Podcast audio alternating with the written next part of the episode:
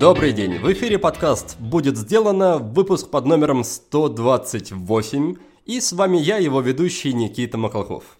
Сегодня у меня в гостях сенсей Богдан Курилка, мастер Годзюрю карате, надеюсь, что я произнес это правильно, основатель клуба боевых искусств Тенгу и автор книги «Неизвестное карате». Богдан уже 35 лет занимается этим боевым искусством. Это, между прочим, на 5 лет больше, чем я вообще живу на этом свете. И является единственным официальным учеником японского мастера Хигаона.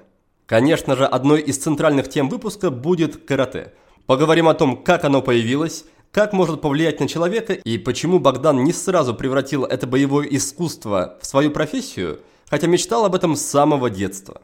Также мы поднимем тему мастерства и выясним, чем учитель отличается от кумиров. Что важнее, личность учителя или же его учение? Как Богдан сумел познакомиться со своим удивительным сенсеем и стать его учеником? А напоследок обсудим такой прекрасный термин, как икигай – секрет долгой и счастливой жизни, которым владеют жители Окинавы. За последние 12 лет Богдан посетил эту японскую префектуру более 40 раз и не понаслышке знает, что же такое икигай и как его искать. Кстати, я уверен, что вы очень сильно удивитесь, когда после того, как послушаете голос Богдана, узнаете, сколько ему лет. Ну а перед тем, как начать наш разговор, я хочу поблагодарить за помощь в подготовке выпуска нашего партнера. Это шведский бренд часов Daniel Wellington. В честь Нового года наш партнер приготовил для вас, дорогие слушатели, очень даже вкусное предложение. Подробности о нем я обязательно расскажу чуть-чуть позже. Ну а теперь мы переходим к Богдану. И давайте послушаем, что он ответит на вопрос, который уже давно не дает покоя миллионам людей, в том числе и мне.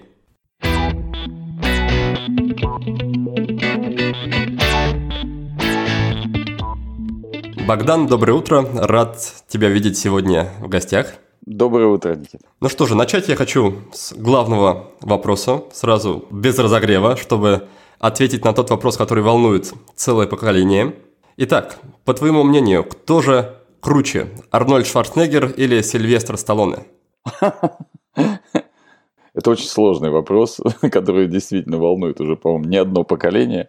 На мой взгляд, они каждый по-своему очень крут. И это, конечно, люди, которые вот своей жизнью, своей судьбой в первую очередь доказали, что они смогли добиться успеха, а, они смогли сделать себя. А, но если мы говорим с точки зрения их киногероев, то они очень разные. Я боюсь, что поколение я сейчас разочарую, но вот однозначно ответить на этот вопрос я не смогу.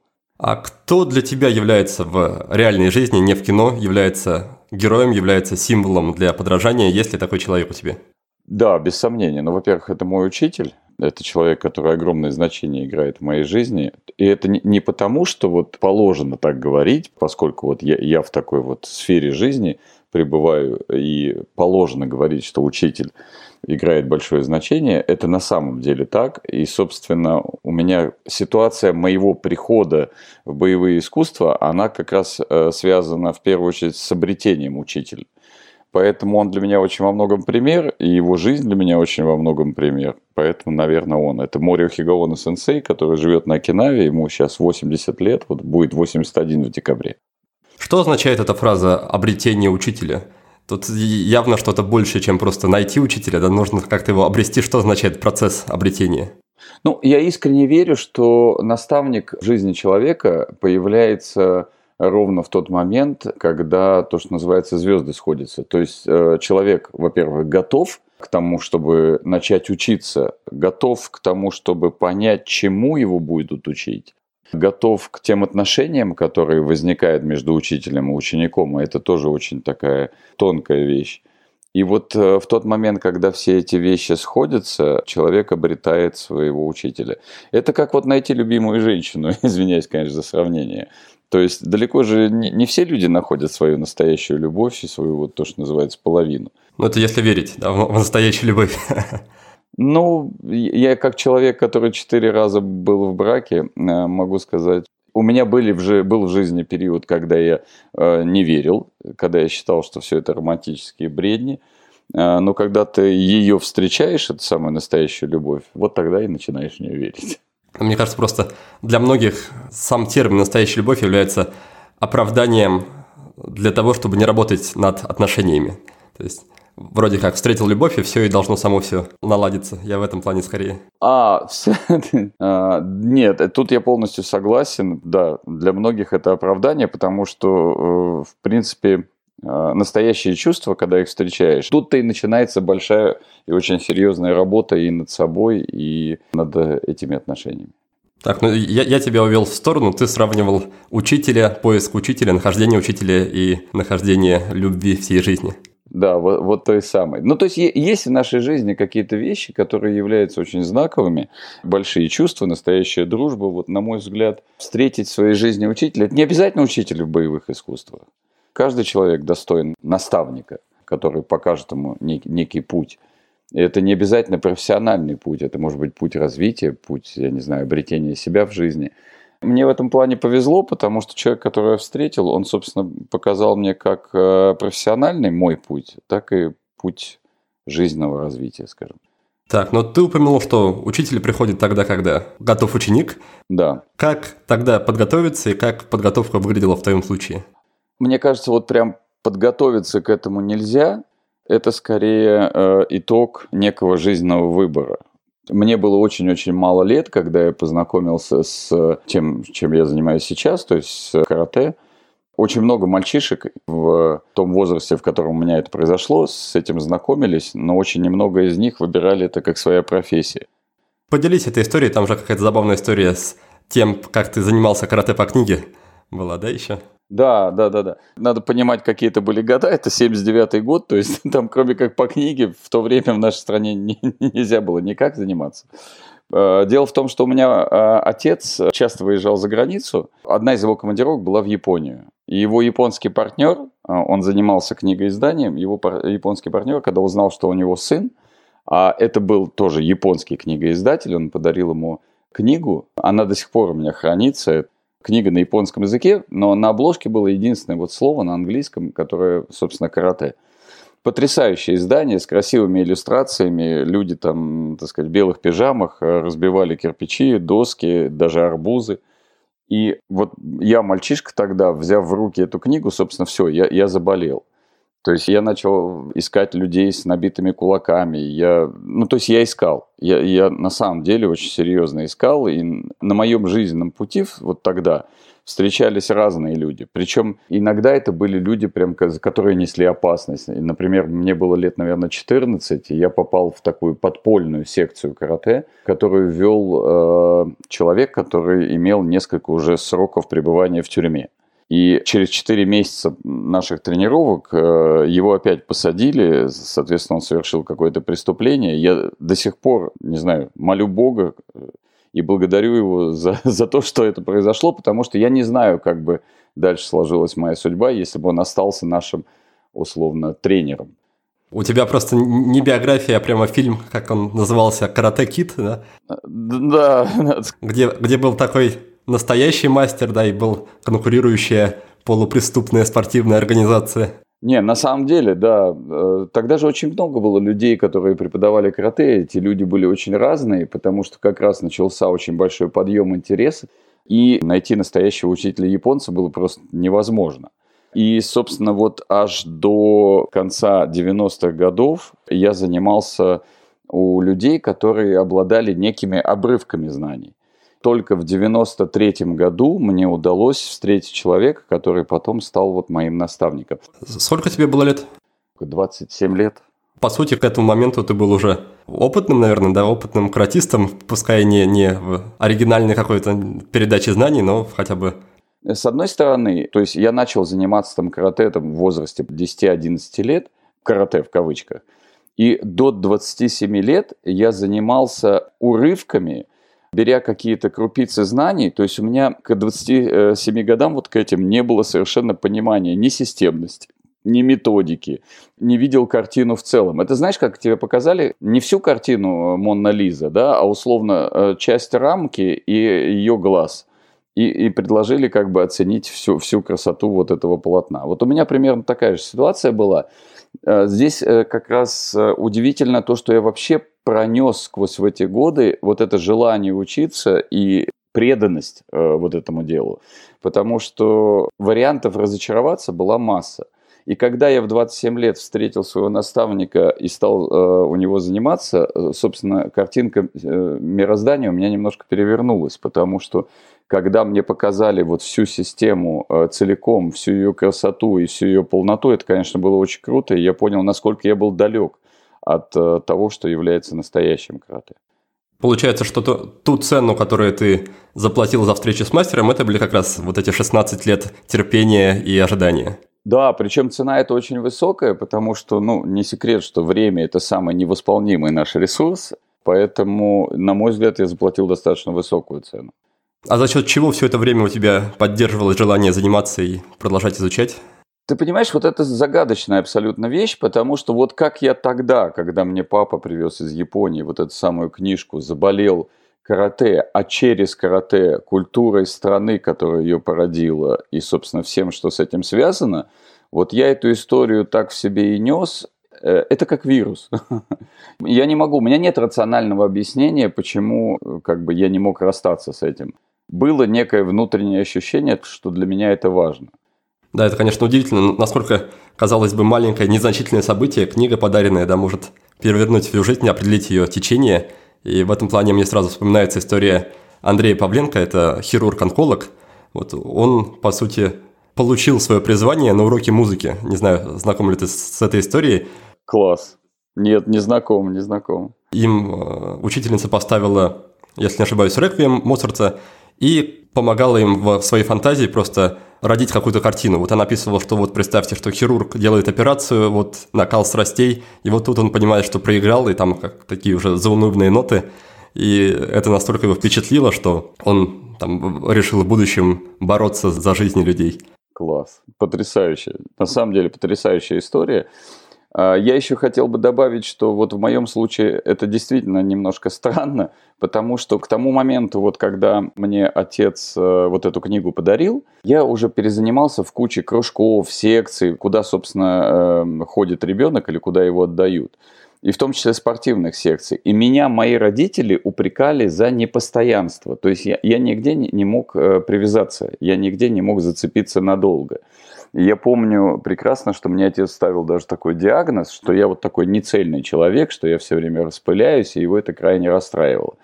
Но когда в моей жизни произошел вот этот вот случай с книгой и все последующее, я, человек, которого обвиняли, собственно, в том, что он такой непостоянный, вдруг приобрел вот абсолютную цель, которую вот пронес сквозь эти годы. Как это происходит, не понимаю. Это некая вот химия. Так, ну а что по поводу мастера? Как, как состоялась ваша первая встреча и как тебе удалось, ну, я так понимаю, что ты официальный представитель, по сути, единственный ученик в России этого человека, да? Я единственный его официальный ученик. То есть я человек, условно, чья табличка с именем висит в додзю на Окинаве, и э, которого он признает своим учеником, и который прошел определенный обряд посвящения в ученики.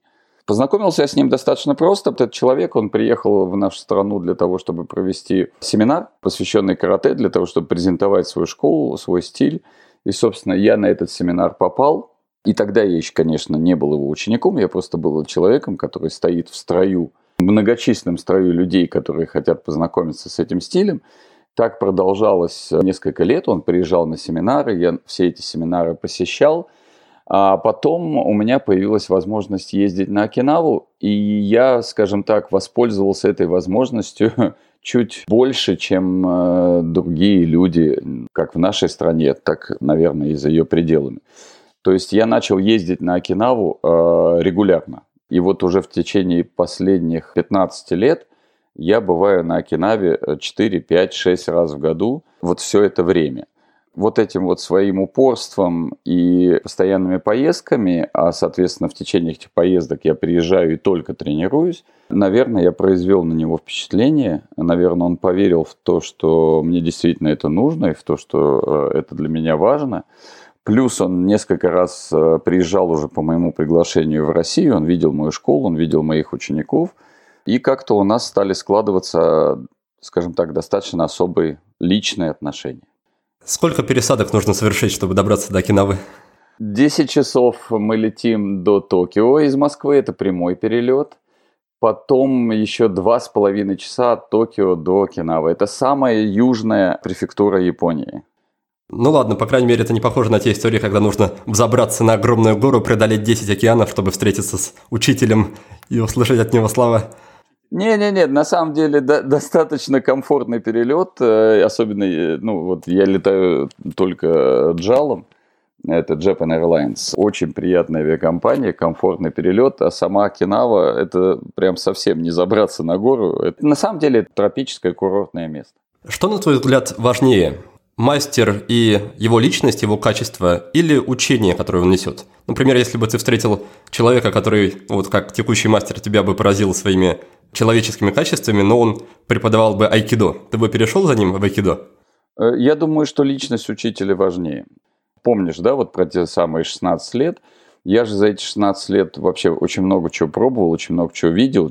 То есть я занимался не только карате, я там пробовал и китайские направления, и, и другие японские направления. И, в принципе, я понял одно. То есть, в каждом направлении есть свое рациональное зерно, в каждом направлении есть масса интересного, особенно если это системная история. Но, на мой взгляд, первичная личность учителя, его как бы жизненный путь и его пример. То есть, мы идем за человеком, мне кажется. В чем тогда в данном случае поразил тебя этот конкретный мастер, этот конкретный человек? Это очень сложно сказать, но я попробую. Если совсем коротко, и как бы банально это не звучало, но это человек, обладающий какой-то э, совершенно колоссальной внутренней силой. Причем, э, когда я говорю внутренней силы, это не что-то абстрактное, это э, не, не харизма, это не физическая сила, это сочетание вот всего. Вот знаешь, бывают в твоей жизни люди, когда его похвала воспринимается как действительно награда – а его осуждение воспринимается действительно как э, побуждение к действию. А, как правило, э, это люди, сочетающие в себе очень много факторов, которые можно, наверное, объединить понятием вот эта вот внутренняя сила. То есть это невероятно харизматичный человек, проживший очень э, непростую жизнь, мега-профессионал в своем деле, то есть вот мега-профессионал, который э, невероятно трудолюбивый, вложивший огромные силы и с помощью этих вложений добившийся в своем деле какого-то невероятно высокого э, уровня вот этого самого профессионализма. И вот это все, когда объединяется, ты на него смотришь и хочется быть похожим на него. Все равно мы э, в своей жизни, наверное, хотим э, видеть перед собой некие эталоны, к которым э, можно стремиться. И когда этим эталоном становится человек, все становится проще. То есть, казалось бы, иди по пути этого человека, и ты приблизишься к тому, кем стал он, а если тебе очень нравится то, кем он стал, собственно, вот он путь. А как же насчет того, что не стоит делать себе кумиров и нужно идти по своему собственному пути, а не повторять чужой? Я полностью вот согласен, кстати, э, я, я помню, у меня даже с супругой моей был спор на эту тему. Она, собственно, говорит, что все вы вот люди, занимающиеся вот этими восточными делами, вы все грешники, потому что вы творите себе кумиров. Вот. Я очень серьезно думал на эту тему. Мне кажется, что кумир – это слепое копирование. Когда мы говорим про личность учителя, это проводник. То есть, условно, э, мы выбрали путь, но нет в жизни путей, которым нам дают четкую инструкцию и карту. Все равно идем по этому пути на ощупь. И это делать намного труднее, когда впереди есть человек с факелом, условно, который идет по этому же темному пути, но, но ушел чуть вперед или далеко вперед. Но здесь очень важно понять, вот э, тот же самый мой наставник, он очень часто говорит о том, что я показываю вам методику, я показываю вам систему, технологии, но при этом каждый из вас должен создать свое, ну, фактически свое карате, например. Это не творение кумиров. Когда я говорю, что эталон, я имею в виду не слепое копирование, а вот некую вершину, да? Может быть, немножко путано, но, надеюсь, понятно. Хорошо, и в твоем случае ты выбрал путь карате. Что такое вообще карате? Является ли это боевым искусством, философией, энергетической практикой какой-то? Как, ты это воспринимаешь и как преподносишь своим ученикам? О, вот сейчас мы вступаем на тонкий лед, потому что я об этом могу говорить очень долго, поэтому, если что, останавливай меня. Ну, начнем с того, что вообще карате на сегодняшний день это такое явление, когда, вы знаешь, можно пойти по улице, остановить практически любого человека и спросить, знает ли он, что такое карате. Он почти с 99% уверенностью ответит, что знает. Если его попросить расшифровать, он скажет, что это люди, которые громко кричат, ломают стройматериалы и дрыгают ногами. Еще он может добавить, что это японское боевое искусство. Так вот, на самом деле феномен карате заключается в том, что все думают, что знают, что такое карате, но почти никто на самом деле этого не знает.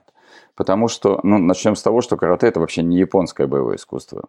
Это китайская система, которая попала в государство, которое в тот момент называлось Королевство Рюкю, было совершенно самостоятельным государством – которая позднее находилась под протекторатом Китая, э, впитывала в себя китайскую культуру, и только намного позднее, аж в 1879 году, а к тому моменту история карате насчитывала уже более 400 лет, в 1879 году королевство Рикю было аннексировано Японией, присоединено насильно к ней, появилась э, японская префектура Окинава. Собственно, Окинава – это и есть бывшее королевство Рикю. И когда японцы, собственно, аннексировали Окинаву, они в том числе познакомились с культурой Окинавы. Так вот, карате являлось частью культуры Окинавы. Источник ее – это Китай. Соответственно, уже попав на японскую почву, карате прошло достаточно большой путь таких метаморфоз. То есть, если на Окинаве это была система ведения поединка, которая со временем трансформировалась в систему воспитания личности, то попав в Японию, карате, как ни странно, превратилось в том числе в вид спорта. Причем это тоже очень интересная история. Дело в том, что на Окинаве карате э, в основном занимались люди э, взрослые, там это передавали именно как вот некую семейную ценность. То есть никогда не было стремления к массовому преподаванию карате. Карате преподавалось, как правило, внутри семей или внутри очень небольших семейных школ.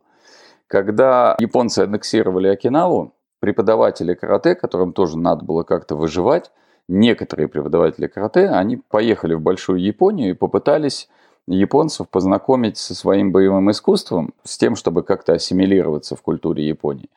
Но дело в том, что если мы говорим про конец XIX века, то это время, когда вот только-только недавно э, отменили класс самураев, произошла революция Мэйдзи. Соответственно, все, скажем так, э, взрослые мужчины Японии, это были люди, которые либо бывшие самураи, либо аффилированные к самурайским семьям.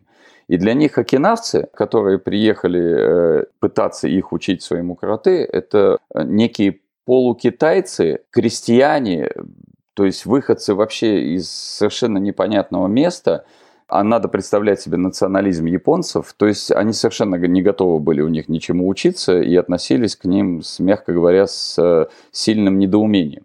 И тогда э, вот эти вот самые окинавские мастера, они э, сделали достаточно правильную, наверное, вещь, они нашли аудиторию э, для своего учения. Кто, как правило, готов воспринимать все новое, учиться новому, это молодежь. Поэтому они пошли в японские университеты и стали преподавать вот это свое боевое искусство студентам. Но преподавание студентам, скажем так, сильно отличается от преподавания в маленьких семейных школах э, взрослым людям, которые понимают, что они занимаются серьезным боевым искусством. Студентам нужны соревнования, видимые э, итоги своего прогресса – и поэтому постепенно вот это э, университетское карате, а до сих пор, кстати, в профессиональном сообществе японское карате называют университетским карате, вот это университетское карате стало потихонечку заворачивать в сторону соревновательного карате. И таким образом у карате выросла еще одна ветвь, которая постепенно переродилась в спорт. Но так как именно у японцев в тот момент э, находились серьезные финансовые ресурсы, рекламные возможности и так далее, так случилось, что мир, э, остальной мир, Европа, Америка, они в первую очередь узнали о карате именно через вот это японское спортивное карате. И вот здесь очень важно понимать, что то карате, которым занимаюсь я, и то карате, которое я преподаю, это вот то изначальное кинавское карате, до его переезда в Японию. Все эти э, школы окинавские, э, их на Окинаве трепетно сохраняли, э, развивали, но они никогда не были такими популярными, такими публичными, как японские школы. Поэтому мне повезло. На твой взгляд, почему карате появилось в Китае, а, например, не в России? То есть почему в России нет чего-то похожего, какого-то традиционного боевого искусства, которое сочетается с глубокой философией?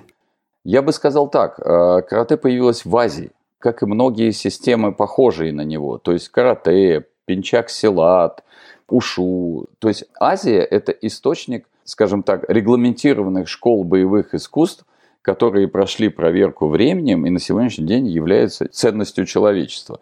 Но при этом обрати внимание, что не только в России, но таких школ нет вообще ни в Европе, ни, ни в Америке, то есть нигде за пределами Азии. Могу предложить такое объяснение – Вся э, европейская культура, а, э, если мы говорим про культуру именно атлетическую, она развивалась по эллинской модели. То есть эллинская модель это что такое? Это э, приблизить человека к Богу, к эталону жителя Олимпа. Да? Поэтому вся спортивная культура Европы, она шла по пути атлетизма, по пути стать еще сильнее, стать еще быстрее – если посмотреть на, скажем так, двигательную культуру Азии, то она шла по пути эффективности. Э, например, если мы посмотрим с тобой на китайцев, японцев и вообще жителей Азии, это же э, в сравнении с европейцами люди, обладающие более скромными антропометрическими данными. То есть, ну, они просто, просто меньше. Поэтому, как вот, например, маленький щуплый китаец может противостоять какому-нибудь скандинавскому викингу, да, который там его на одну ладонь положит, а другой прихлопнет. Поэтому все вот эти вот системы, которые а, появились в Азии, они шли э, по пути поиска эффективного использования тела. Представь себе, э, например, взяли, пардон, Муа за сравнение, мешок с навозом, да, который весит 30 килограмм и кинули им в человека. Ну, человеку будет обидно, неприятно, возможно, даже его собьют с ног этим мешком, но больше с ним ничего не произойдет. С другой стороны, взяли копье, которое весит тоже 30 килограмм. И умелый копьеметатель метнул это копье в человека, а оно остро заточенное, хорошее, правильное копье. Вот эффект будет совсем другой, от, э, нежели чем от мешка с навозом. Вот, собственно, все вот эти боевые системы Азии, они построены на принципе – не развивать, скажем, до невозможности силу, не накачивать мышцы, а найти способы максимально синергичного использования всех возможностей своего тела. То есть, если мы говорим, например, про нанесение удара рукой, то найти такой способ задействования тела в этом ударе, чтобы человек, весящий, ну, например, 50 килограмм, мог все вот эти 50 килограмм с максимальной скоростью направить в максимально уязвимую точку в наиболее подходящее время и нанести удар. То есть можешь себе представить вот человека, который научился так использовать свое тело, что он свои 50 килограмм может направленно бросить с огромной скоростью, э, ему тогда все равно кто перед ним? Огромный викинг или человек, обладающий такими же габаритами, как он. Он становится смертельно опасен. На мой взгляд, это причина появления именно в Азии вот такого целого пласта направления школ. Все эти школы, экидо, ушу, карате объединяет одно. Они все посвящены поиску максимальной эффективности в использовании собственного тела. Зачем в наше время людям, может быть, уже не совсем детям, взрослым людям, приходить на карате, когда есть другие, там, не знаю, более прикладные способы, например, самозащиты, другие боевые искусства, которые в каких-то реальных ситуациях могут показать гораздо большую эффективность, чем такие направления, как айкидо или карате.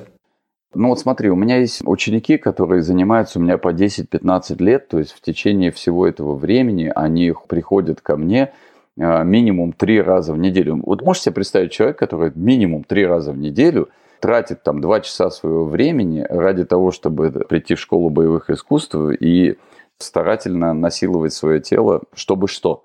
То есть, на мой взгляд, если человек ходит все это время в школу боевых искусств, чтобы научиться драться, это странно по двум причинам. Ну, во-первых, за 10 лет уж точно можно научиться драться.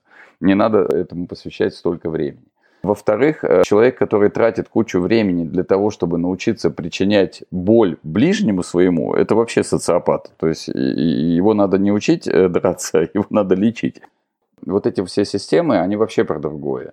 Когда меня спрашивают, что я даю людям, я говорю вот такую фразу, в которую я искренне верю. Я, я делаю людей целыми. Если еще копнуть глубже, то вся вот эта вот система поиска абсолютной эффективности, э, в ее центре находится понятие целого человека. То есть, опять же, все эти системы, они посвящены тому, чтобы научить человека находить некий центр и вокруг этого центра объединяться, причем как телом, так и сознанием. Опять же, вот здесь надо посмотреть на разницу в азиатском и восточном подходе. Есть такое э, древнегерманское слово «ботах», от которого произошло, например, английское слово «body», то есть тело. Так вот, «ботах» переводится как «бочка». То есть э, в европейской культуре тело воспринимается как э, сосуд для духа. В азиатской культуре есть понятие шень. Это и тело, и дух, и источник духа одновременно. То есть азиатская культура не разделяет телесное и духовное. И азиатская культура воспринимает тело как инструмент взращивания духа. Все вот эти системы, они в первую очередь говорят о том, что объединяя свое тело в едином центре, научившись это делать, научившись э, становиться целым человеком, ты становишься целым человеком во всем как с точки зрения объединения духа, так и с точки зрения объединения тела, духа и интеллекта. У меня большой опыт преподавания, у меня много учеников, и я точно могу сказать, что люди, которые приходят ко мне, а, занимаются этой системой, учатся становиться целыми, учатся использовать свое тело эффективно, а это невозможно без подключения интеллекта, эти люди меняются причем меняются очень серьезно. Эти люди становятся более целыми и в жизни. Это не значит, что они становятся какими-то совершенными людьми, но как минимум они становятся людьми, которые, скажем так, обладают большей силой духа, наверное. То есть они становятся людьми, которые, например, умеют ставить перед собой цели и умеют их достигать. Они совершают ошибки, но они готовы э, принимать эти ошибки, и они понимают, что это тоже некие э, шаги на пути. То есть они становятся вот более целыми людьми. Ну а сейчас я хочу буквально на минутку отвлечься от разговора с Богданом и представить вам партнера нашего сегодняшнего выпуска. Знаменитый шведский бренд часов Daniel Wellington. Не так давно я уже рассказывал вам об их новой коллекции под названием Iconic Link. Дизайнеры работали над ней целыми днями и ночами на протяжении трех лет – и создали 4 модели минималистичных часов унисекс из полированной ювелирной стали. Кроме этой коллекции у бренда есть и другие. Например, изящная линейка часов под названием Petit и целый модельный ряд под названием Classic. Это уже часы с ультратонким металлическим корпусом. Так вот, в преддверии Нового года Дэниел Веллингтон предлагает слушателям нашего подкаста довольно-таки вкусные условия – Весь декабрь при покупке двух или более изделий можно получить скидку 20%. Вернее, не только можно получить, но вы и получите эту скидку. Более того, к этой 20% скидке добавляется еще одна размером 15% по промокоду подкаст 15 латиницей слитно. Подкаст 15. Это крайне заманчивое предложение действует как на сайте danielwellington.com, так и в магазинах в Москве, Петербурге и Екатеринбурге. Но если вы уже внезапно перенеслись в будущее и слушаете этот подкаст в новом году, то тоже ничего страшного. Промокод будет действовать до 30 июня. Так что не упускайте возможность порадовать своих любимых и загляните на сайт Daniel Wellington, чтобы выбрать для них какой-нибудь стильный аксессуар. Что ты можешь рассказать про такое понятие, как мастерство? Считаешь ли ты себя уже мастером в карате? Достижимо ли вообще мастерство как таковое? И сколько времени должно пройти, прежде чем человек может справедливо назвать себя мастером карате? Меня часто называют мастером. Меня это невероятно смущает. Мне это льстит, без сомнения, я живой человек. При этом меня это немножко э, так смущает и веселит. То есть, э, знаешь, когда вот мне говорят, о, мастер, я такой, я мастер, о, прикольно. Я не считаю себя мастером. Ладно, я не считаю себя мастером, но когда мне мой вот 80-летний э, наставник говорит, что он не считает себя мастером, причем говорит это искренне, то есть он не кокетничает, и говорит, что ему еще очень много нужно понять и пройти, то я понимаю, там, насколько у меня там впереди большой путь. На мой взгляд, у понятия мастерство есть две стороны. С одной стороны, есть такая абсолютно, вот, опять же, азиатская история. На Окинаве есть такое понятие «шимей дзюрасан». «Шимей дзюрасан» э, переводится как «недостижимое мастерство». То есть недостижимый уровень исполнения. Фактически речь идет о том, что начиная чем-то заниматься, это не обязательно карате, это может быть музыка, я не знаю, рисование, медицина, все что угодно. Начиная чем-то заниматься, мы сразу на старте своих занятий должны признать, что есть некий уровень мастерства, которого мы никогда не достигнем при жизни. Вообще. Мы будем идти к нему, но он всегда будет выше наших возможностей. И вот этот вот э, недостижимый уровень мастерства – это некий маяк, на который мы идем. И тогда вся наша жизнь становится фактически одним сплошным путем совершенствования себя. То есть одним сплошным путем к стремлению к этому недостижимому мастерству. Это если вот смотреть вот на, на такой концепт мастерства в азиатской культуре. Но с другой стороны, понятно, что есть э, уровень мастерства относительно других представителей, например, профессии. Да? Например, мой учитель, он несомненный мастер. То есть это человек, который просто ушел намного дальше других и, соответственно, понял намного больше других и может показать намного больше других. То есть это мастерство с точки зрения признания других людей, например, вот на э, выбранном пути. Вот с этой точки зрения для, для моих учеников я мастер, э, для моего учителя я ученик. Меня вот это вполне устраивает. А не вселяет ли такой подход движения к недостижимому идеалу какую-то демотивацию, уныние, может быть, что все равно, как бы ты ни старался, ты все равно к этому не придешь? Наоборот, это кайф. Для меня это сплошной кайф, потому что, во-первых, ты все время учишься, постигаешь что-то новое. Это знаешь, как вот ты шел-шел, э, поднимался на гору, приложил массу усилий, поднялся на пик горы. И дальше у тебя есть э, два варианта развития событий первый вариант развития событий ты поставил на пике горы флаг, поставил галочку, что ты достиг цели, спустился с горы и дальше что? То есть надо искать какой-то другой вид занятий, вид э, достижений. А есть другой путь развития событий. Ты поднялся на гору, поставил флаг, увидел еще одну более высокую гору. Да? Жизнь в таких системах, она безумно интересная, потому что я, например, тренируюсь, я изучаю, мне показывают какие-то, так сказать, пути, и вот я вдруг в своем теле открываю что-то новое, я открываю новые связи, непередаваемый кайф, это очень здорово, это эйфория, это, это, это замечательно. Но одновременно с этим я вдруг понимаю, вау, а там вот впереди еще, еще более сложная задача, то есть еще более сложные связи в теле, еще более сложные перспективы развития. И это здорово. То есть, с одной стороны, у меня есть э, абсолютная радость от того, что я дошел до некого этапа, а с другой стороны, безумный интерес перед этапом следующим. Не знаю, может быть, это зависит от э, психотипа человека, но, но мне безумно интересно на этом пути, по крайней мере, пока. Но, тем не менее, даже в карате есть какие-то формальные способы оценки навыков и продвижения по этому пути. Пояса, данные. Да, есть. История с поясами, она появилась в карате не так давно, в середине 20 века. Может быть, я сейчас кого-то разочарую. То есть э, до середины 20 века никаких поясов э, и, собственно, никаких критериев оценки не было. Был ученик и был мастер. Более того, система поясов появилась не в карате. Систему поясов придумал в Японии Зигора Кана это создатель дзюдо. После того, как э, он ее создал, она так всем понравилась, что она перекочевала и в карате, и в айкидо, и вот там уже она, так сказать, прижилась. На самом деле, первый экзамен на пояса в окинавском, например, карате прошел аж в 50-х годах 20 века. То есть это очень молодая система. Я как-то разговаривал на эту тему с своим учителем, э, спрашивал, говорю, сенсей, может быть, было бы лучше оставить старую систему, ну, то есть, как бы, есть ученик и есть учитель.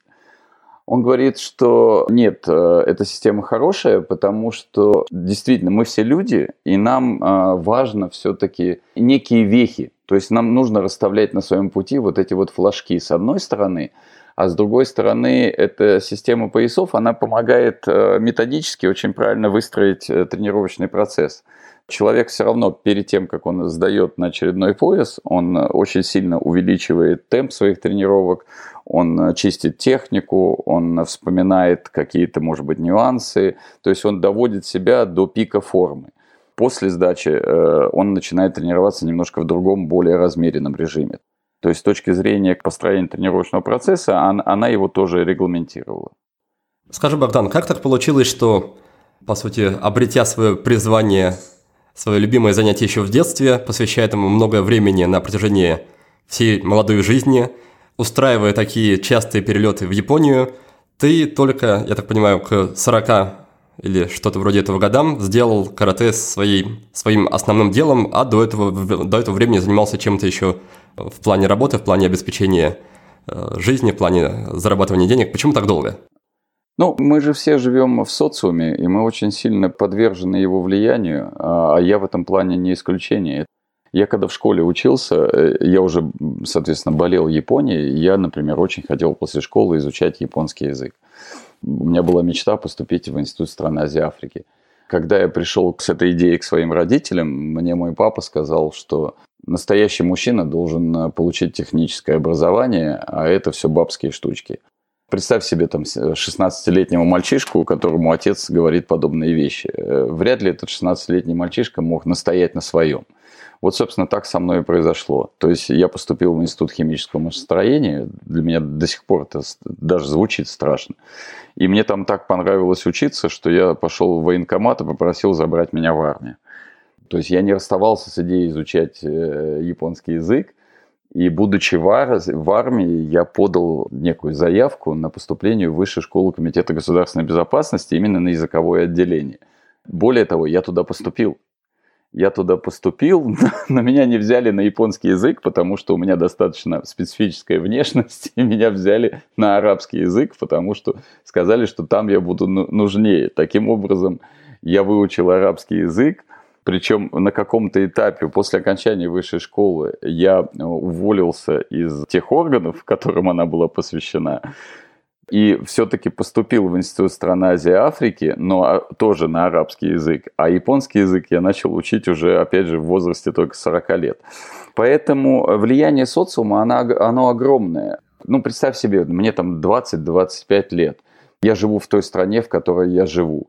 Даже сейчас, когда я говорю людям, не знающим меня, когда они спрашивают как бы, о моей профессии, если им сказать просто «я тренер по карате», очень у многих появляется в глазах такое легкое недоумение, типа, ну, взрослый человек занимается какой-то фигней, да. При этом, э, если ему начинаешь объяснять, что у меня там огромный клуб там, в центре Москвы, э, много учеников, я в год провожу порядка 10-15 выездных семинаров, это достаточно большая деятельность, тогда там, может быть, что-то меняется. Но если просто говоришь, вот я тренер по карате, да, для многих это звучит не солидно. Мы же хотим все соответствовать, мы хотим соответствовать ожиданиям социума, а он предлагает нам совершенно определенные критерии успеха. Поэтому я очень долго жил в состоянии, что карате это как бы мое хобби, а вот э, надо строить карьеру, надо зарабатывать чем-то другим. Причем э, у, меня вроде как получалось, то есть я очень многую, долгую жизнь прожил в журналистике и говорили, что я неплохо пишу. Причем сначала я именно выступал как э, журналист, потом я начал строить э, уже менеджерскую карьеру, занимал достаточно высокие должности, но вот самое главное, что в жизни каждого человека, наверное, наступает э, некий возраст, когда ты проводишь ревизию своей деятельности. Вот у меня он наступил где-то на пороге 40 лет, когда я вдруг осознал, что с одной стороны я трачу огромное время, огромное, я провожу на работе очень много времени из своей жизни – но при этом я занимаюсь тем, что а, не нравится мне, б, на мой взгляд, совершенно не нужно людям, потому что к тому моменту я издавал глянцевые журналы, а это вообще, так сказать, особая статья журналистики. И я понял, что я не получаю никакого удовлетворения своей работы, я не вижу своего будущего, и моя жизнь постепенно превращается, в общем, в некое пустое времяпрепровождение. А с другой стороны, абсолютно параллельно вот со, всем этим существует нечто, что доставляет мне огромное удовольствие, где я чувствую себя нужным людям, где я людей меняю, понимаю совершенно э, конкретно, что я им даю. И вот тогда я принял решение фактически пойти против стереотипа социума, против э, навязанного мне представления об э, успехе. И начал заниматься тем, что по-настоящему люблю. Самое приятное, что, на мой взгляд, как раз вот в этом я добился даже большего успеха, чем в моих попытках строить карьеру в издательском бизнесе. Э, я достаточно, ну, извините за нескромность, известный человек вот в своей именно области. Но самое главное на сегодняшний день, что я получаю огромное удовольствие от того, что делаю, и от того, что несу людям, от общения с моими учениками. И вот это вот, конечно, ничто не заменит, ничто с этим не сравнится. Чуть раньше ты говорила, что настоящее занятие карате всегда выходит за пределы татами и влияет на всю жизнь человека. В общем, делая его как-то более цельным. Да. Можно ли в этом случае сказать, что до тех пор, пока ты не уволился из издательского бизнеса, ты, по сути, не занимался карате, а занимался чем-то другим? Я бы сказал по-другому. Я бы сказал, что если бы я не занимался карате, я бы не уволился. Я бы не принял это решение и э, не изменил бы круто свою жизнь. На мой взгляд, именно пришедшая ко мне цельность, она и дала возможность принять это решение и очень серьезно э, поменять свою жизнь. У меня на тот момент э, дома сидела беременная супруга, то есть на самом деле это было очень серьезное решение. Вот так круто поменять свою судьбу. В других твоих интервью, которые я слушал, смотрел, ты упоминал, что основная цель карате или одна из основных целей карате – это победа над самим собой. Когда я слышу эту фразу, у меня всегда возникает некоторое такое сопротивление по отношению к ней, потому что, ну, может быть, лучше не бороться с собой, а, не знаю, договориться, подружиться с собой, узнать себя получше, и тогда будет все нормально. Зачем, зачем себя побеждать и кто тогда побеждает, если борешься сам с собой? Да, действительно. Я, кстати, я, я тоже к этой фразе сначала относился специфически, потому что у тебя было сопротивление, а у меня было такое, знаешь, состояние, то есть я эту фразу слышал от моего учителя, э, причем с самого первого момента, вот я первый раз приехал на Окинаву, он сразу мне сказал, что карате – это в первую очередь путь победы над самим собой. И для меня это было такое, м-м, здорово, вот э, дед, дедушка узкоглазый говорит такие правильные фразы, которые должен говорить сенсей. Знаешь, такие винь, виньетки на картине. Ну, то есть, э, он должен это говорить. Э, это вот правильные фразы от правильного сенсея. Но при этом я особо в них не вдумывался. Для меня это был некий антураж тренировок так вот серьезно анализировать я начал, когда вот в очередной раз я приехал на Окинаву, он пригласил меня пообедать, мы сидим, и что-то мы опять разговорились, и он опять э, сказал о том, что вот, надо вот в первую очередь побеждать себя, карате – это про победу над собой, вот, я там киваю, он так внимательно меня посмотрел и говорит, ну, ты же не понимаешь, о чем я говорю. И вот он мне задал тогда такой вопрос, я его после этого задаю очень часто и своим ученикам, и на тех там семинарах, беседах, которые я веду, потому что, на мой взгляд, он очень наглядный. Он посмотрел на меня и спросил, он говорит, «Э, ты совершал в жизни поступки, за которые тебе стыдно? Я говорю, да полно, конечно, ну, я живой человек, да, я совершал он говорит, ну, наверное, все люди совершают в своей жизни поступки, за которые им стыдно. Я говорю, ну, да, если они не святые, то да. Он говорит, а теперь ответь мне на вопрос. Вот ты когда совершал эти поступки, за которые тебе до сих пор стыдно, тебя кто-то заставлял это делать? Ну, то есть стоял рядом кто-то и говорил, вот сделай так-то и так-то, тебе потом, конечно, будет стыдно, но вот сейчас прям это надо сделать. Я говорю, ну нет, конечно. Он говорит, ну то есть это делал ты сам. Я говорю, да. Он говорит, а в тот момент, когда ты делал, ты мог понять и предположить, что тебе потом будет за это стыдно? Я говорю, ну, скорее всего, да, ну, потому что как бы очевидные глупости. Он говорит, но ты все равно это делал. Я говорю, да. Он говорит, значит, э, ты сам враг себя. Ну, то есть, бывают ситуации, когда ты выступаешь своим врагом. А если бы ты был сильным и цельным внутри, то в тот момент, когда ты делал выбор, делать это поступок или нет – ты мог бы сделать его в пользу не делать. Потому что, на мой взгляд, он говорит, ты сделал его только потому, что это был твой момент слабости. Такие системы, как карате, они позволяют не допускать таких моментов слабости. Они не позволяют вот этому своему внутреннему засранцу а, проигрывать, который, собственно, толкает нас на вот эти вот поступки, за которые нам потом стыдно. Поэтому вот в такой картине мира это абсолютно имеет право на существование. А еще он сказал такую фразу, он говорит, что Карате создавалось в то время, когда э, люди э, сражались за свою жизнь. То есть это система, которая изначально была посвящена тому, чтобы выжить в бою не на жизнь, а на смерть. И после этого он сказал, как ты можешь рассчитывать на то, что ты можешь победить другого человека, который хочет причинить тебе, там, например, максимальный вред, если ты не можешь справиться даже со своими слабостями. Поэтому карате начинается с того, что ты учишься справляться со своими слабостями, если ты хочешь, в принципе, потом побеждать других. Вот как-то так. Хорошо, а как, как это стыкуется, эта концепция стыкуется с каким-то личным счастьем, радостью в жизни и так далее? Потому что многие люди, когда я или кто-то другой им рассказывает про дисциплину, например, про силу воли, они говорят, ну да, я могу не смотреть, допустим, сериалы по вечерам, могу не есть какие-то вкусные вещи, но зачем тогда жить вообще? Где получать тогда радость, удовольствие? Вот я целый день работал, я хочу вечером отдохнуть. И зачем с собой бороться вечером, зачем себя заставлять, даже если я там засижусь чуть подольше, чем хотел бы, и чуть позже с утра буду об этом жалеть, например. Если для кого-то радость в жизни – это овощное состояние, которое противопоставляется состоянию там, на работе, да, то тогда ну, это, наверное, тоже путь. Но тогда я хотел бы задать э, вопрос такому человеку, господи, что ж у него за работа, после которой ему хочется просто прийти, нажраться разной вредной еды, выпить там литр пива и э, в состоянии такого легкого отупения сидеть напротив телевизора. Ну, я утрирую. А тебе не хотелось, когда ты работал в издательском бизнесе, который не очень понимал, не очень любил? ну, не, не понимал пользы. Хотелось еще как. И более того, а как же, а знаменитые пятничные отвисания, ведь что такое вот эти вот пятничные пьянки? Это, собственно, возможность сбросить вот этот недельный стресс, в том числе от не самой любимой работы, и уйти в параллельную реальность. На мой взгляд, я сейчас научился получать удоволь... куда больше удовольствия от жизни.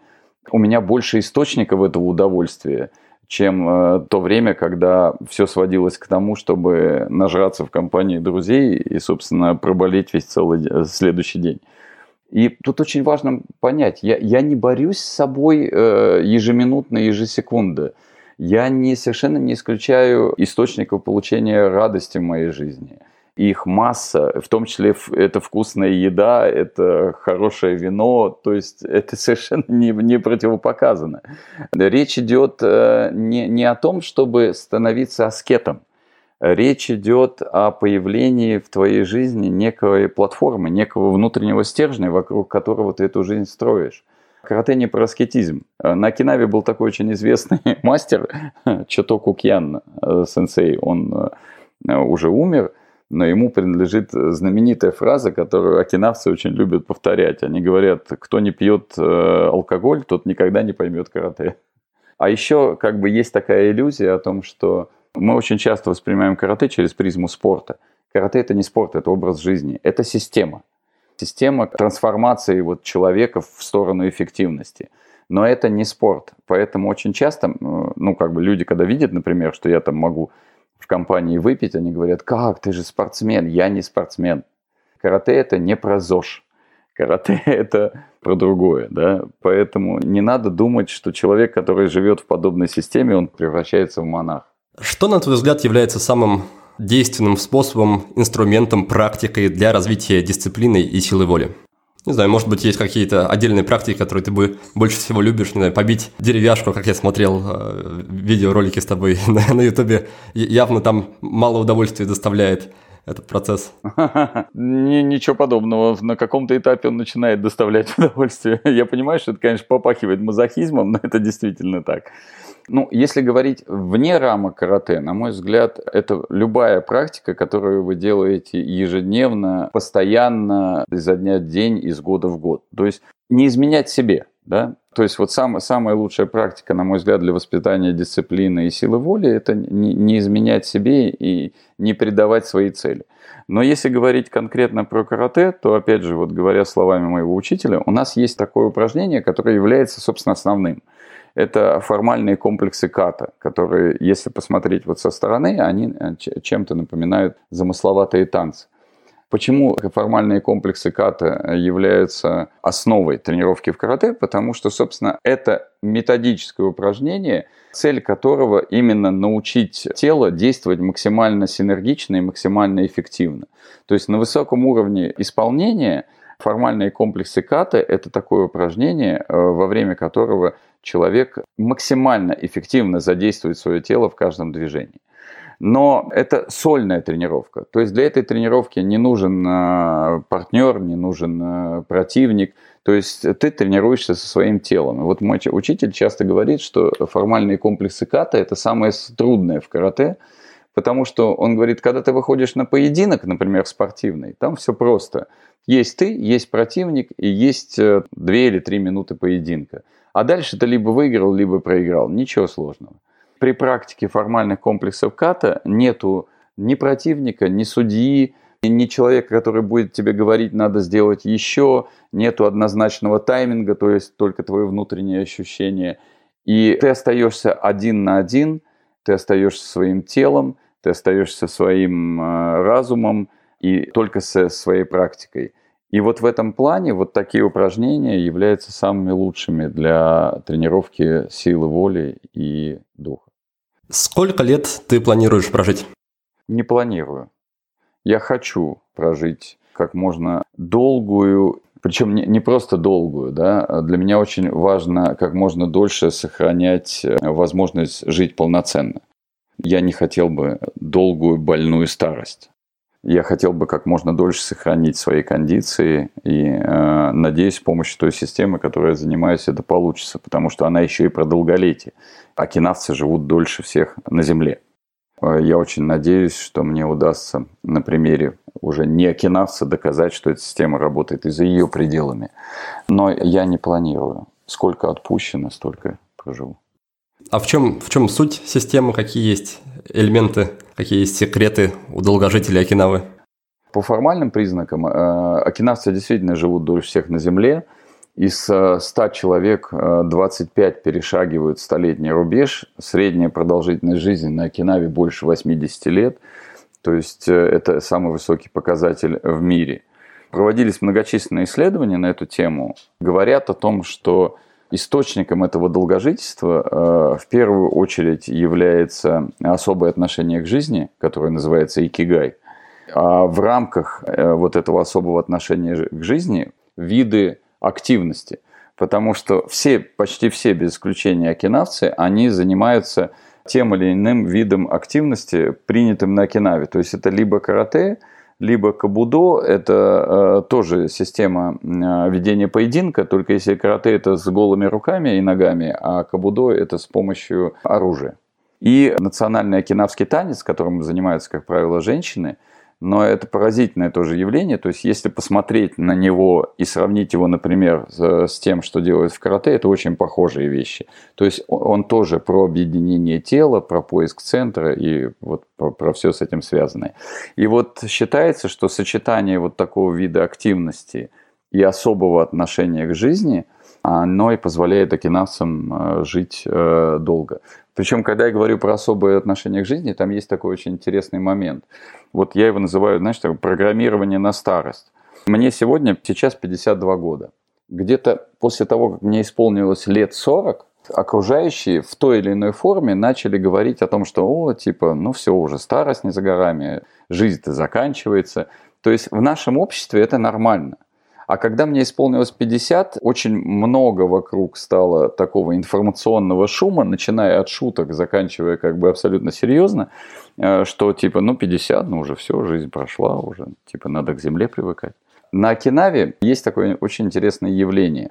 Э, это абсолютно серьезно. Э, мужчина или женщина признаются взрослыми, взрослыми в 60 лет.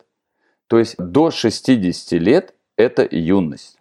Причем это абсолютно серьезно. Они в 60 лет проходят очень забавный ритуал. На них надевают типа детских распашонок. И, значит, вот в синтаистском храме они посвящаются во взрослые.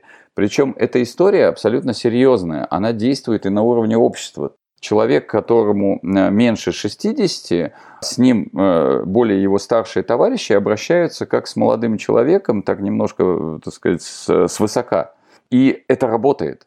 Представьте себе общество, в котором человек до 60 не только не думает, что у него там жизнь заканчивается или старость подступает, а человек, там, которому 58-59 лет, он воспринимает себя юношей, а в 60 взрослым, не старым, а взрослым. Да? Это абсолютно совершенно конкретное программирование. То есть, если у нас программирование на раннюю старость, то у них программирование на долгую жизнь, на мой взгляд. А ты не думал сам с корнями переехать в это общество на Окинаву? Нет. Примерял на себя эту историю, потому что я люблю Окинаву, мне там очень хорошо, мне там очень комфортно. И э, был момент, когда я примерял на себя возможность переехать, и мы даже общались на эту тему с супругой. Поехали туда пожить, скажем так, на какое-то более-менее продленное время. Нет, я, э, я бы не смог я все-таки э, ну, человек этой страны, этого общества, мне там скучно. При всех прочих равных мне нравится жить здесь. Так ты в итоге считаешь, что на старость больше влияет именно внутренние факторы, отношения к жизни, настрой, какая-то философия, или же более важны питание, не знаю, физическая активность, что-то внешнее? Если мы не говорим про какие-то экстремальные ситуации, то есть если мы не говорим, что человек прям, ну то есть живет на улице, питается из помойки и прям совсем все очень жестко, то я бы сказал так. Несомненно, внутренний настрой, внутренняя программа самое важное. Да, важно э, хорошо питаться, важно заниматься какими-то видами активности, но самое главное – это внутренняя программа, внутреннее ощущение вот этого счастья, э, внутреннее ощущение от э, цельности там, своей жизни. Причем я вот не так давно выступал на, в Ярославле на конференции, которая называется TEDx, и там был один спикер, который сказал совершенно гениальную вещь, которая полностью пересекается с тем, что происходит на Окинаве. Вот я упомянул такое явление окинавское – икигай. В центре икигай понятие я его называю «жить в потоке своего предназначения». То есть все вот это особое отношение э, к жизни окинасов строится вокруг того, что нужно найти в жизни цель, и, собственно, занятие всей твоей жизни, там самое главное, самое любимое, это вот не хобби, а вот именно такую глобальную. Вот для меня мой икигай это карате. И вот нужно найти э, свой икигай, нужно найти, обрести вот это вот свое предназначение, и тогда ты будешь жить долго и счастливо. Так вот, вот этот вот замечательный спикер, который выступал вместе со мной на Теди, он, собственно, уже с точки зрения как бы европейского концепта сказал абсолютно те же самые вещи. Он сказал, что были проведены многочисленные, опять же, исследования, и что почти все долгожители, уже мировые, да, это были люди, которые имели в своей жизни а, совершенно конкретную цель которая не растворялась, не исчезала, и они ее пронесли с собой до конца своей жизни. И вот это вот наличие как бы глобальной цели, э, ощущение глобального предназначения, на мой взгляд, вот это самый главный фактор долгожительства. Все остальное это э, вокруг него. Так а чем тогда занимаются жители этого прекрасного места? То есть какие предназначения, какое дело жизни находят для себя 90-летние женщины и мужчины? Самые банальные. То есть это, это может быть человек, который держит небольшой ресторанчик своей авторской кухни, э, но при этом он его всю жизнь держит и всю жизнь совершенствуется в этой авторской кухне. Он может там готовить, там у него три вида лапши, но эти три вида лапши он делает так, что к нему там люди приезжают там со всей страны. Да, тут сразу вспоминается фильм «Мечты Дзиро о суши». Э, кстати, «Мечты Дзиро о суши» фильм – это лучший пример икигай вообще, который... Меня, меня когда спрашивают э, о каком-нибудь, так сказать, э, зримом примере икигай, я всегда рекомендую посмотреть вот этот фильм. Сто процентов. Вот это и есть э, икигай. У меня, например, есть э, еще знакомые на Окинаве, тоже очень хороший пример. Они держат крохотный магазинчик, в котором продают сладости, которые называются кипан. Э, только их семья обладает рецептом изготовления этих сладостей, которые готовятся из э, такого специфического овоща, который растет на Окинаве. И вот они делают вот эти вот сладости, значит, продают в своем маленьком магазинчике, и об этом магазинчике знают во всей Японии. Они являются поставщиками императорского дворца, к ним приезжают со всей страны, чтобы купить эти сладости, потому что это потрясающе вкусно, это совершенно необычно. При этом они вот как, как у них был этот крохотный магазинчик с маленькой пристройкой, так он и есть, и они все свое время посвящают тому, чтобы вот делать эти сладости все лучше, находить новые рецепты. Ну, то есть вот это и есть икигай. Опять-таки получается, что дело дело не в конкретном деле, да, извините за тавтологию, а скорее в отношении к нему, да? Абсолютно. Абсолютно. То есть икигай может стать все, что угодно. Как тогда сформировать икигайское отношение к своему делу? Искренность. То есть э, способ обрести икигай – это искренность. Казалось бы, да, ведь то, о чем мы сейчас с тобой говорим, это очень просто, да, ну, найди любимое дело, и, и, и ты будешь счастлив. Только тогда возникает вопрос, почему, например, только в нашем замечательном городе Москва так много людей, а их действительно много, которые ходят на работу, которую ненавидят, по утрам просыпаются заведомо в плохом настроении, потому что им нужно идти на работу, которую они ненавидят и так далее. Да? Что, им, что им мешает обрести свой икигай? Отсутствие искреннего и честного отношения к самим себе. А, это очень трудно. То есть остановиться, а, честно взглянуть на свою жизнь, ответить себе на вопрос, а занимаюсь ли я тем, что на самом деле люблю, а потом найти то, что ты на самом деле любишь. Потому что вот на той же Окинаве говорят, что обрести икигай – это большое счастье, а, а поиск икигай – это самое волшебное приключение в жизни. Но это все здорово звучит, а э, если мы вспомним о том, что там у этого человека дома там семья, которую надо кормить, обязательства перед родственниками, плюс опять же то же самое давление социума, которое требует от него быть успешным и так далее, да, это очень трудно. Это, это становится очень трудно. На Окинаве это проще, потому что там общество э, заточено под то, чтобы помочь тебе обрести икигай. Там э, как раз э, другие оценки социального успеха. Проще говоря, на Окинаве, если ты обрел свой икигай, ты успешен. Если не обрел, ну, значит, тебе надо помочь обрести. То есть там не меряется успех э, статусом или количеством денег. Какие изменения на социальном уровне были бы полезны, например, в России, не знаю, даже в Москве конкретно, чтобы людям было бы проще находить свой икигай? Это очень сложный вопрос. Я думаю, что здесь речь идет не об изменениях на социальном уровне, здесь идет речь об изменениях в голове.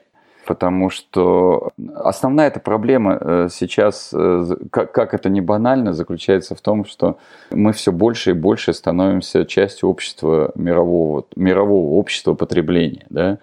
То есть мы, мы живем, э, опять же, в ситуации, когда нас все время на что-то программируют. Если говорить про потребление, то нас все время программируют на все новое и новое потребление все новое и новое потребление влечет за собой э, необходимость э, поиска все новых и новых способов там, заработка, чтобы удовлетворять вот эти потребности во все новом новом потреблении. И пока мы вот как белка в колесе бегаем вот в этом замкнутом круге, ни о каком икигае речи, конечно, идти не может. Тут речь идет, наверное, не о социальных изменениях, тут речь идет об индивидуальном освобождении. То есть каждый должен в первую очередь в себе найти вот те основные и главные ценности. И только тогда вот можно из этого, знаешь, колеса сансары вырваться. Потому что пока мы крутимся вот в этом, все вот эти разговоры по икигай, обретение предназначения, они останутся для нас пустым звуком. Но при этом даже ты со своей интересной, насыщенной жизнью, со своим долгим занятием карате, пришел к этому только уже в довольно зрелом возрасте и сам говоришь, что одним из самых больших препятствий для тебя было мнение окружения, мнение родственников, мнение отца и так далее. То есть все-таки какие-то изменения в этом плане были бы полезны, наверное, да? Как ты в своей семье собираешься это, эту историю развивать? Допустим, как ты будешь об этом рассказывать своему, своему сыну? Как ты будешь ему помогать найти свое призвание? Я не буду ему ничего навязывать, ни в коем случае. Мы сейчас уже, вот ему 8 лет, собственно, он сам выбирает, чем он хочет заниматься – я не знаю, как надолго, но он уже где-то с 6 лет, уже 2 года у нас есть четкая цель, он хочет быть режиссером. Я не знаю, почему он хочет быть режиссером, но вот он в 6 лет сформулировал для себя, что он хочет быть режиссером, и вот уже 2 года он к этому готовится. Все те занятия, которыми он занимается, мы ему предлагаем, но выбирает он, и как бы мы ему помогаем. То есть, на, мой взгляд, самое главное, что я могу для него сделать, это не делать то, что сделали в свое время для меня. Ну, то есть не включать для него какую-то жесткую программу моего представления, кем он должен быть, а максимально помочь ему раскрыть свой потенциал. Такой немного острый вопрос напоследок. Что важнее для человека и для мужчины конкретно, дело или семья? Надеюсь, моя жена не будет слушать этот подкаст, но я считаю, что для мужчины важнее дело. Причем для мужчины важнее дело, и очень важно, чтобы семья это понимала и ему в этом помогала. Я в этом плане счастливый человек. Давай тогда переходить постепенно к нашей финальной рубрике, традиционной рубрике из пяти вопросов. И первый вопрос касается книги, которую ты, возможно, любишь, перечитываешь, даришь другим людям, или просто какая-то книга, которая тебя как-то на тебя повлияла, понравилась, произвела впечатление. Я могу сказать, что в свое время, например, для меня огромное впечатление произвела книга э, Зюскинда «Парфюмер». Не содержанием а, даже, то есть она, она интересная по содержанию, а языком. Это одна из э, самых богатых, на мой взгляд, с точки зрения языка книг. Там самый образный язык, который я, наверное, встречал вот вообще за всю свою жизнь. А с точки зрения каких-то вот смысловых вещей много. Я вот не так давно прочитал голландского автора, э, небольшая книжечка, не, не, очень популярная, она ко мне попала достаточно случайно. Она называлась э, «Моя жизнь в Дзенском монастыре». Вот она произвела на меня огромное впечатление. То есть там человек описывает просто совершенно бытовым языком, как он приехал в Киото и в течение нескольких лет пытался достичь э, дзен в дзенском монастыре. Вот она мне очень понравилась. Что пошло не так у героя романа «Парфюмер»? Был ли у него икигай, или у него икигай пошел не в ту сторону? Что, на твой взгляд, поломалось там? Ну, на мой взгляд, у него, конечно, с Икигаем все было замечательно, только он больной социопат, поэтому вот ему это сильно помешало, так сказать, найти свое место в человеческом обществе. Хорошо. Значит, Икигай не для больных социопатов. Не для больных социопатов, да. Хорошо. Второй вопрос про практику или привычку, что-то, что ты делаешь регулярно, ежедневно, и что тебе приносит ощутимую пользу. Мои тренировки – это ежедневная практика на 100%. Сколько ты тратишь времени ежедневно на именно свои тренировки? Ну, если э, вычесть те тренировки, которые я веду, хотя я в них тоже очень активно участвую, потому что обучение в карате ведется по принципу «делай как я», то э, я сам э, каждый день тренируюсь в течение двух часов. То есть это моя практика, только моя. За счет чего тебе удается поддерживать такой высокий физический ритм? Есть ли какие-то у тебя практики восстановления, отдыха? Э, да, есть. Э, во-первых, невероятно важен сон становится. То есть сна должна быть, должно быть достаточно. Питание. Я не сторонник каких-то ограничений и диет – то есть я всеяден, но, но при этом я стараюсь питаться э, с точки зрения продуктов э, здорово. Ну и э, хорошее настроение. Третий пункт, он про вопрос, который ты бы рекомендовал задавать людям самим себе, когда хочешь до чего-то докопаться, когда хочешь узнать что-то новое о себе, какой-то инсайт, может быть, получить вопрос самому себе. Может быть, вопрос для поиска икигай как раз какой-то полезный. Ты знаешь, да, есть такой вопрос, и он скорее не для поиска икигай. А, вот когда я сталкиваюсь с какими-то ситуациями, которые предполагают несколько вариантов решения, либо с людьми, которые предполагают несколько вариантов решения, например, общаться с ними или не общаться. Я очень часто себе задаю вопрос, а, как бы поступила моя жена, потому что это бесконечно мудрая женщина, и я очень сильно к ней прислушиваюсь. У меня за плечами несколько браков, как я уже говорил, но, наверное, мне нужно было пройти этот путь, э, и, и, и нужно было, как бы, чтобы это произошло в моей жизни, хотя бы, чтобы ценить то, что сейчас я имею. А у тебя во всех сферах жизни так? Ты всегда перебираешь долгое время, прежде чем найдешь идеальный вариант? Я так понимаю, у тебя было три института, куча разных работ, четыре супруги. Ты знаешь, что самое поразительное? Я никогда так об этом не задумывался, пока ты об этом сейчас не сказал, но очень похоже, что это так. То есть похоже, что я, да, я прежде чем что-то обрести, пробую. Многое пробую. Хорошо, тогда перейдем к четвертому пункту. Он про какой-то инструмент. Это может быть инструмент виртуальный, сайт, сервис, программа, которой ты пользуешься, или может быть, может быть что-то из реального мира, будь то удобные кроссовки, спортивная форма твоя любимая, что-то конкретное, что тебе помогает в жизни, что-то удобное, хорошее, полезное. Я в хорошем смысле сибарит. Я люблю комфорт, э, причем очень во многих его отношениях, как это, наверное, странно не звучит, э, учитывая все то, что мы сегодня говорили, но я люблю красивую, удобную одежду, и я гаджетозависимый человек. То есть э, мне нравится работать с современными, удобными гаджетами, которые действительно сильно облегчают мою жизнь. Что-то кон- конкретные какие-то модели, устройства? Я яблокозависимый человек. Хорошо. И напоследок пятый вопрос про фильм. И критерии те же самые, что с пунктом первым про книгу. Я киноман. Я смотрю практически все, э, что попадает в сферу моих интересов. Поэтому фильмов, которые произвели на меня впечатление э, и, и там нравятся, очень много. Но, но есть там условно фильмы на все времена из серии, там, я не знаю, Крестный отец, например, да, фильм, который я периодически пересматриваю. Э, это очень трудные вопросы, потому что если был бы какой-то однозначный ответ, было бы проще. А так, вот я недавно посмотрел э, последний фильм э, Тарантино «Once Upon a Time in Hollywood». Мне очень понравилось. Он произвел на меня впечатление. Но, но он произвел на меня впечатление в моменте.